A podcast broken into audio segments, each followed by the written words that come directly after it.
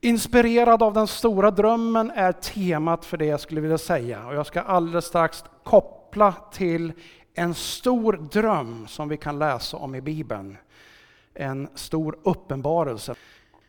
Den här sommaren så har jag ägnat mig åt en bok i Bibeln som är den sista boken. Den är eh, lite spännande, lite utmanande. Och eh, jag ska återkomma lite grann till den. Men en ingång i det jag försöker att säga idag, det är frågorna som jag tror att vi alla bär med oss. Frågorna om livet som vi lever här. När börjar det? När tar det slut? Vad händer sen? Frågan om döden. Varför finns döden? Vad innebär den? Och så vidare. Frågan om gott och ont. Den här våren så har vi här i Europa fått ett krig väldigt nära. Bara någon flygtimme bort ifrån våran, våra gränser.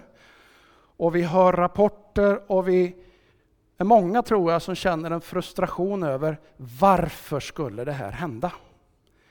Och vi brottas med kampen om gott och ont och varför får ont överhuvudtaget finnas? Och vi funderar över meningen med saker och ting, den stora bilden, varför finns vi till och vad är egentligen meningen? Och hur kommer det bli framtiden, både här och lite längre bort? Jag tror att de här frågorna bär vi alla.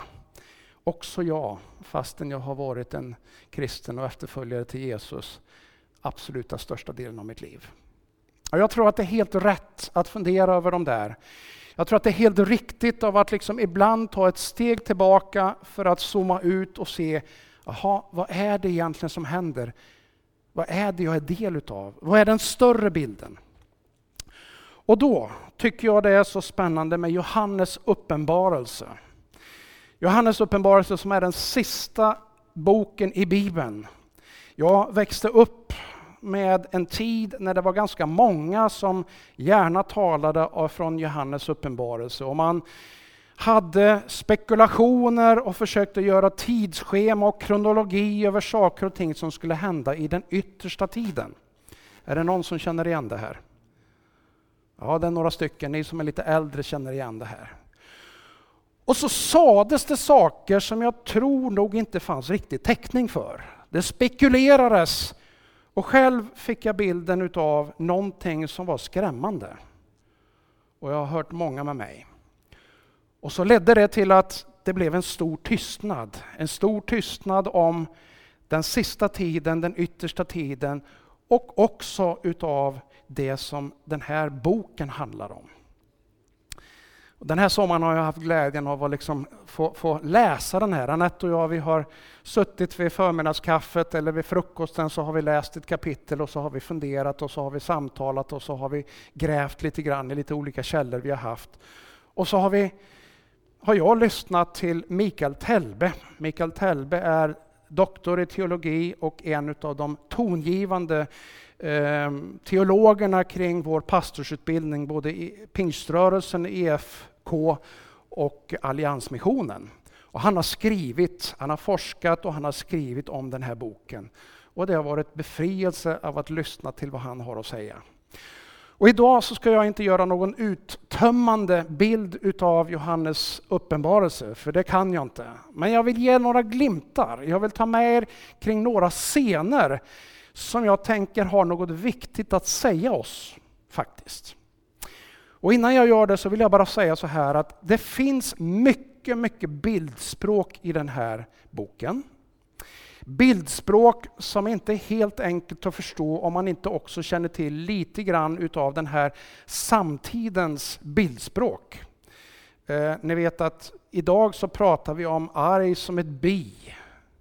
Slug som en räv eller listig som en räv och så vidare. Vi har också sådana här bildspråk som kopplar till djur.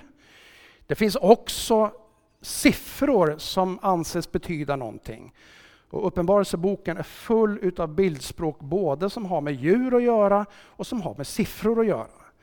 Och de där kan man lätt förleda sig med. Så jag vill bara skicka med brasklappen. Jag hinner inte gå igenom så mycket om betydelsen av de här sakerna. Jag kan referera till Mikael Telbes bok som han har skrivit just om uppenbarelseboken, som säger lite mer om det. Men jag vill bara säga det så här, att alla bilder om djur och olika saker, det är bildspråk. Och siffror som nämns är i huvudsaken inte bara siffror för att räkna med, utan siffror som säger någonting om. De, de betyder något annat. Exempelvis så är siffran tre en sån här eh, siffra som betecknar Gud och det gudomliga. Och eh, ja, så jag bara skickar med det. Ska vi gå till första scenen? Jag vill ta med er på fyra scener ifrån den här. Jag ska läsa fyra bibeltexter och sen så säga någonting utifrån varje scen. Eh, Johannes som skriver den här boken, eh, vet vi inte med säkerhet vem det är. Kyrkotraditionen, historien, säger att det var aposteln Johannes som också fanns med, med Jesus. Boken i sig säger inte det klart och tydligt. Den säger inte att han var en apostel, den säger att han var en profet. Och eh, bibelforskarna är inte helt säkra, men det är i alla fall vad traditionen säger då. Och han sitter på ön Patmos. Han är fängslad, han är fängslad för sin tros skull, för att han är en förkunnare, han är en församlingsbyggare. Och så är det i den, under det romerska väldet stort, stor förföljelse, stort förtryck. Där sitter han på ön Patmos, han vet inte om han kommer att bli, bli liksom, eh, frisläppt någon gång eller om det här är liksom slutskedet av hans liv. Eh, väldigt många dör eh, efter att de har blivit fängslade. Och där får han möta Jesus själv. Där får han blicka in i himlen, han får ett änglabesök och han får möta Jesus själv. Och så får han, blir han uppmanad, det här ska du skriva först till ett antal församlingar. Och sen så får han ett antal syner som vi ska ta del av här. Syner som har någonting att säga till dåtidens församling, som jag tror har någonting att säga till nutidens församling, men som också har någonting att säga framåt. Och den första texten här då. Vi läser den ifrån Johannes uppenbarelse, det tolfte kapitlet.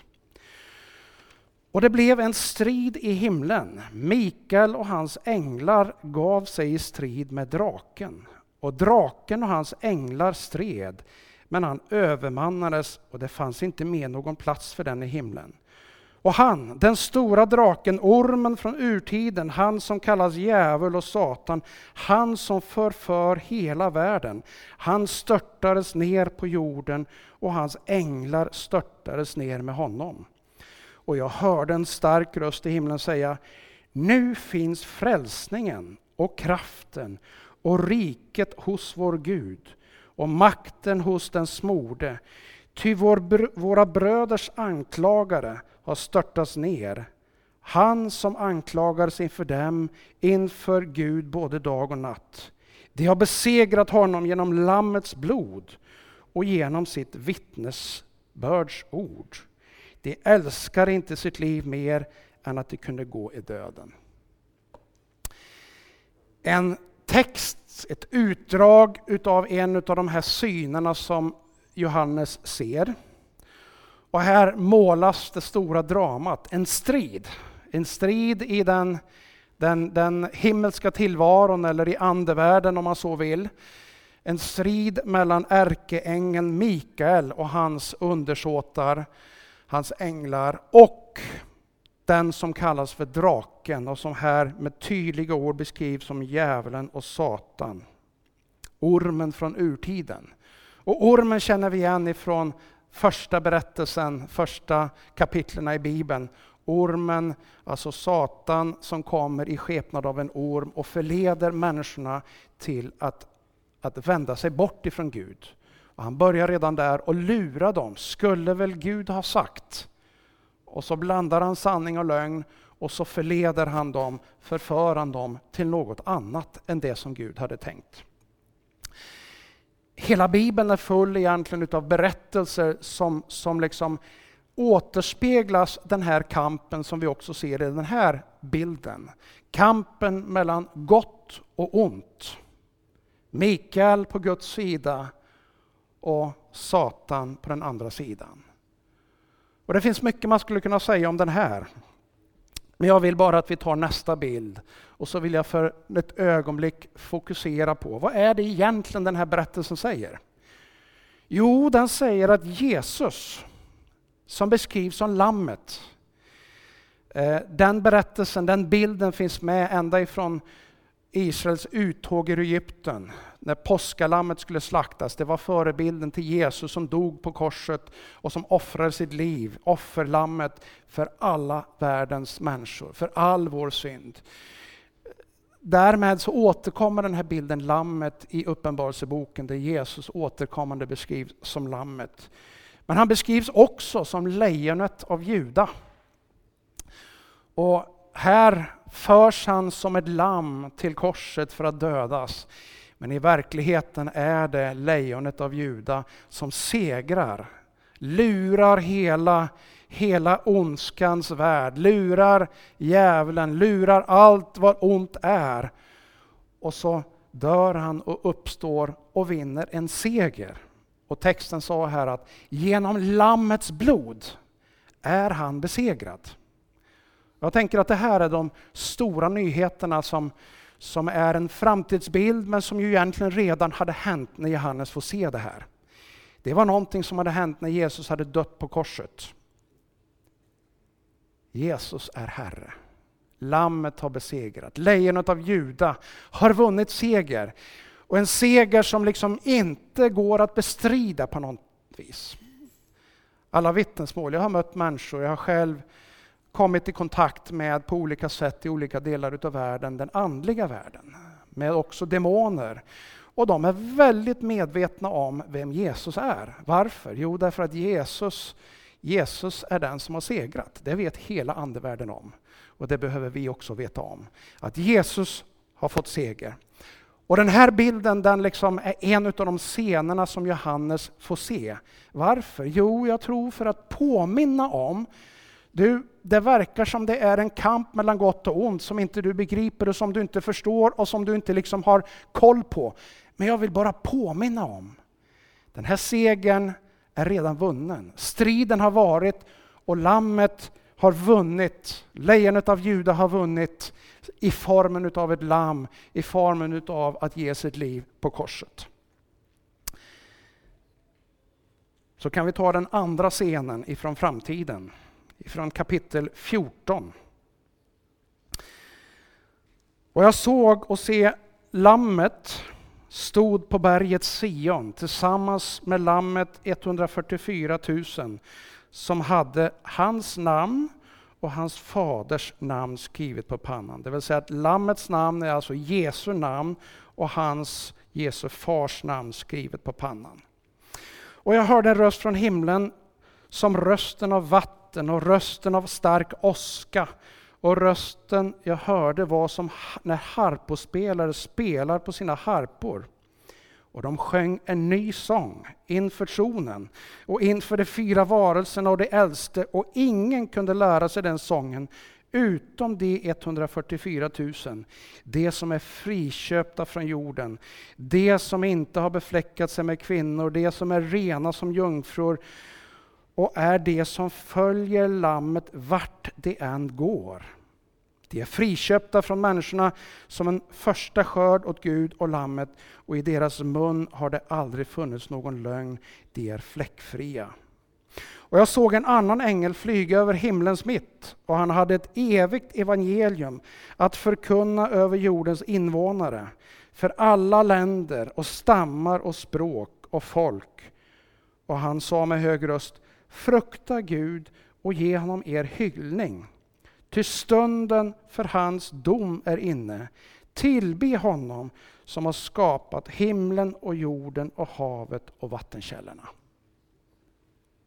En annan oerhört kraftfull scen, där lammet återkommer igen i skepnaden.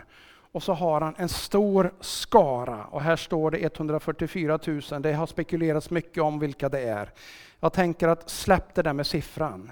Det här är människor som följer Jesus vart han än går. Det är nog det väsentliga. i vilka det här är. Sen finns det mycket symbolik i just att det är etthundrafyrtiofyra tusen. Och det ska vi inte gå in i just nu.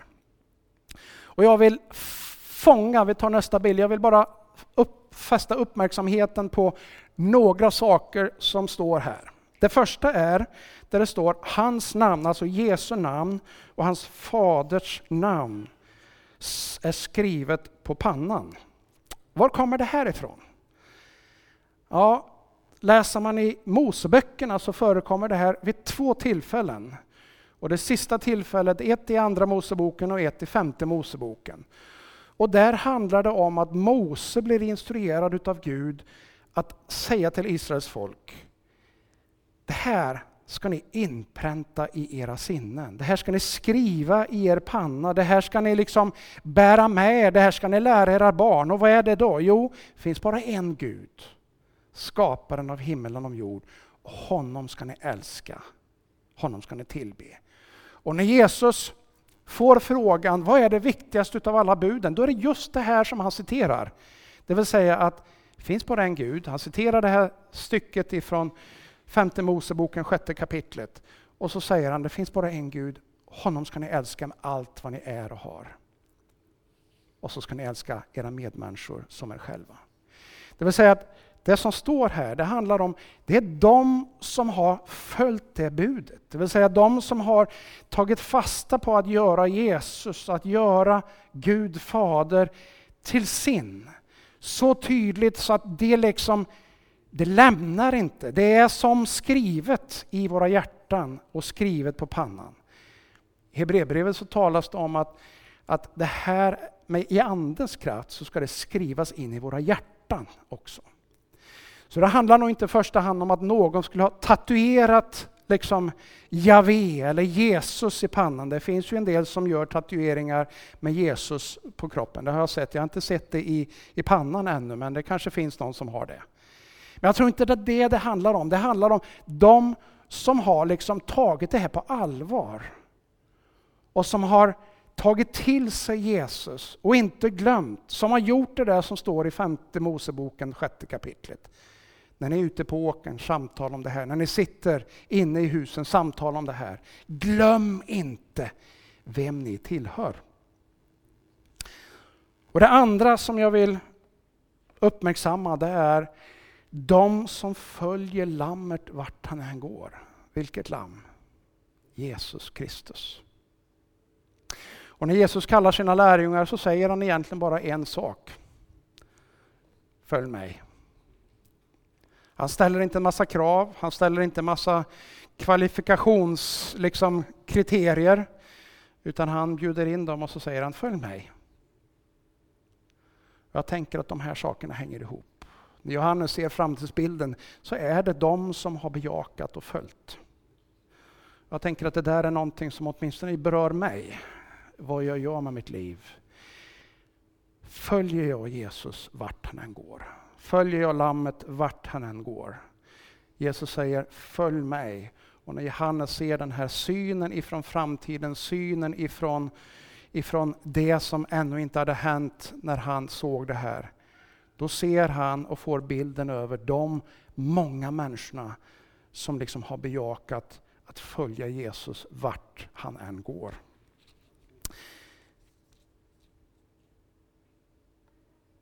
Vi tar den tredje scenen.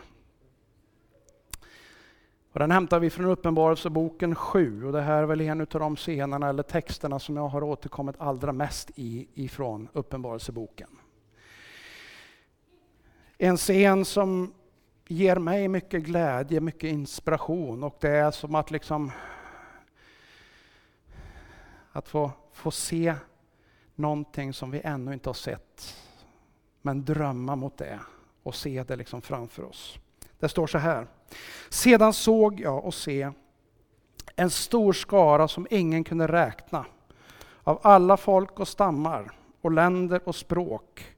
Det stod inför tronet och, tronen och lammet klädda i vita kläder med palmkvistar i sina händer. Och det ropade med hög röst, frälsningen finns hos vår Gud som sitter på tronen och hos lammet.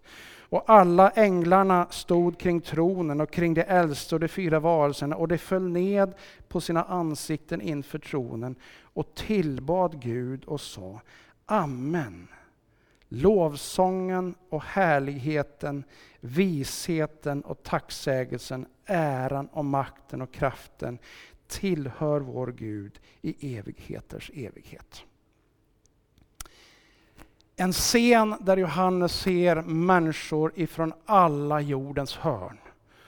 Och därför är jag så glad att vi får vara en församling också för människor från alla jordens hörn. Kan ni tänka er, vi har någonstans runt tjugo, kanske tjugofem eh, etniska bakgrunder representerade i vår församlingsgemenskap. Och jag tänker att är det så här det ska bli i den himmelska tillvaron, varför skulle det då inte börja redan här och nu? Jag tänker att vi har någonting tillsammans, någonting som för oss i gemenskap. Vi är lite olika kultur. Det är det för all del mellan skåningar och värmlänningar också. Allt mellan Torsbybor och Karlstadbor är också lite olika kultur. Eh, och ja, exhäringar och töcksforsingar och allt vad det nu kan vara för någonting. Men vi har ett hopp tillsammans. Vi har en som vi håller fast vid, han som hängde på korset. Det är honom vi följer. Och det är det som förenar oss. Det är inte våra olika kulturer eller våra gemensamma kulturer i sig som är det viktiga, utan det är ju Kristuskulturen. Kristushoppet. Längtan till Gud, kärleken som vi får ta emot ifrån Gud, det är det som förenar oss. Och så ser Johannes den här stora skaran. Vi kan ta nästa bild. En himmelsk fest. En himmelsk fest. Med en stor skara som ingen kunde räkna, av alla folk och stammar och länder och språk. Tänk dig, så många människor att det inte går att räkna. Och ibland så brukar jag leka med tanken. Just nu så menar sig forskarna kunna räkna, kanske inte med hundra procent exakthet, men i grova drag någonstans runt åtta miljarder människor. Det är klart att jag skulle ju aldrig kunna räkna det om jag såg åtta miljarder människor. Och så har vi ju alla de som har gått före oss också då, som inte finns i livet just nu då. Men det är ju väldigt många människor just nu. Men här, här säger Johannes i hans bild, uppfattning och bild, det var så många så han kunde inte räkna dem. Alltså det är inte några få. Det är inte en liten marginell rörelse eller marginell grupp någonstans som en del vill försöka göra skenet av.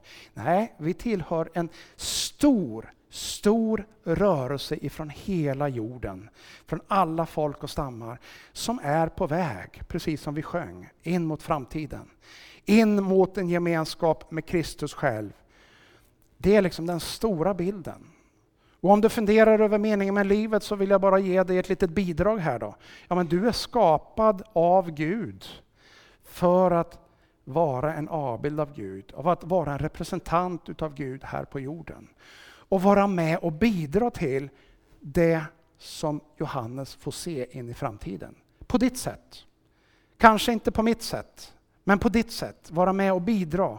Ta steg utav efterföljelse, steg av lärjungaskap, steg av att dela med dig det som du har fått, den tro, för att också fler, för att det här ska bli verklighet. Det här som Johannes får se. Den stora skaran som är så många så det går inte att räkna dem. Ifrån alla folk och stammar. Det blir en fest, och idag har vi fått en försmak när familj återförenas efter tjugoåtta år. Och här blir det fest. När du förenas med dina föräldrar, dina far- och morföräldrar, dina vänner som har gått före. När du förenas med dem som du en gång har mött, de som du har bett för, som du aldrig har träffat, men som du har engagerat dig för. De som vi har bett för i Bangkok, eller i Tanzania, eller i Sydamerika, eller i Indien eller någon annanstans. De som vi har varit med och offrat för och gett pengar för, för att de också skulle få del av evangeliet. De kommer vi få möta om vi vill vara där. En himmelsk fest, en så stor skara som ingen kunde räkna. Jag vet inte hur du känner, men när jag läser den här texten så känner jag, det där vill inte jag missa. Där vill jag vara med. Där vill jag vara del utav festen. Jag vill inte, jag vill inte hamna utanför där. Jag vill vara med när det är fullt av alla jordens människor inför Herren. Och hur det där blir, hur det kommer se ut och hur det kommer vara, ja, det kan vi bara spekulera i. Jag tror inte vi kan beskriva det på något rimligt sätt. Mer än att det kommer bli mäktigt. I den förra scenen, eller en av de tidigare scenerna, så hörde vi om, om rösten som lät som åska, som rösten som lät som stora vatten. Jag vet inte om ni har varit vid stora vatten i sommar eller någon annan gång. Jag har haft förmånen att få höra både Victoriafallen i Afrika, som är ett av de största sådana här stora fallen. Jag har också fått se och höra Niagarafallen i, på gränsen mellan Kanada och U S A. Det är mäktigt. Här talas det om någonting som är ännu mäktigare. Och harpospel och sång som är så otroligt stor och mäktig. Hörrni, det här vill inte jag missa. Jag hoppas att du känner på ett liknande sätt. Vi tar den fjärde och sista scenen som jag vill ta med er in. Så ska vi runda av och avsluta här. Fjärde scenen är från slutet av Uppenbarelseboken. Och då står det så här. Jag såg en ny himmel och en ny jord. Den första himlen och den första jorden var borta och havet fanns inte mer. Och jag såg den heliga staden, den nya Jerusalem, komma ner ur himlen från Gud, redo som en brud som är smyckad för sin man. Och från tronen hörde jag en stark röst som sa: Se, Guds tält står bland människorna och han ska bo ibland dem och det ska vara hans folk. Och Gud själv ska vara hos dem och han ska torka alla tårar från deras ögon. Döden ska inte finnas mer och ingen sorg och ingen klagan och ingen smärta ska finnas mer. Till det som en gång var är borta. Och han som satt på tronen sa: Se, jag gör allting nytt. Och han sa: Skriv, dessa ord är trovärdiga och sanna. Och han sa till mig: Det har skett. Jag är A och O, början och slutet. Jag ska låta den som törstar dricka fritt ur källan med livets vatten. Den som segrar ska vinna allt detta. Och jag ska vara hans Gud och han ska vara min son. Den fjärde bilden, eller scenen, som målar upp någonting nytt. Någonting som är helt annorlunda än det vi har varit med om. Där den här kampen mellan gott och ont är över. Där dödens makt är slutligen bruten. Där livet pågår. Och där Gud själv är mitt i. Och lyser. Det finns en text som det står där han lyser, behövs liksom inget, solen går aldrig ner. Det behövs inget annat för Guds närvaro är där hela tiden. Sorgen är borta. Smärtan är borta. Döden är borta, den finns inte mer. Det som en gång var kämpigt, det som en gång var jobbigt, det finns inte längre. Och här är scenen när den stora glädjen, vi kan ta nästa bild, den stora nya tillvaron, en fulländad tillvaro, inträder. Jag vet inte om det här låter attraktivt för dig, men jag kan säga att för mig så låter det väldigt attraktivt. Jag har upplevt sorg. Det är inte så roligt. Jag har upplevt smärta. Jag har mött människor med smärta. Och jag tänker att den här bilden som Johannes får se någonting utav in i uppenbarelsen, framtiden, det som komma skall. Det är någonting som ger mig inspiration. Ger mig glädje. Mitt i det där står det. Ger mig, det här vill jag vara med om. Den där dagen vill jag inte missa. Därför vill jag ta ett steg till. Därför vill jag göra vad jag kan här och nu. Därför vill jag, utifrån mina förmågor, mina möjligheter, vill jag ta det steget som jag kan göra. En fulländad tillvaro. Drick fritt ur livets källa, säger Jesus. Full tillgång till det friskaste tänkbara vattnet som finns. En annan scen som är kopplad till den här texten är, det står att det liksom det rinner källan ifrån den här källan genom hela staden, och det växer träd på båda sidor och de ger skörd hur mycket som helst, och det är till läkedom för folken. Så det är en ny tid, en ny tid där vi har glömt allt utav pandemi, där vi har glömt allt av sorg och smärta. Hörrni, det är det här som Jesus försökte visa Johannes. Några scener ifrån det Jesus försökte visa Johannes, finns mycket mer. Det finns mycket mer som både är lättbegripligt och väldigt svårbegripligt. Och eh, jag vill bara säga att Uppenbarelseboken är inte en hotfull bok egentligen. Det är en bok som ger inspiration till att där vill jag vara med. Jag vill inte missa det. Jag vill inte vara långt borta ifrån Jesus. Jag vill inte vara långt borta ifrån han som har segrat. Tvärtom, jag vill vara så nära jag kan.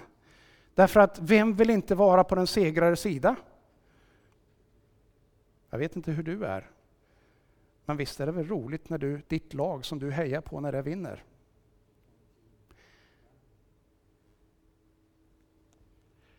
Några bilder.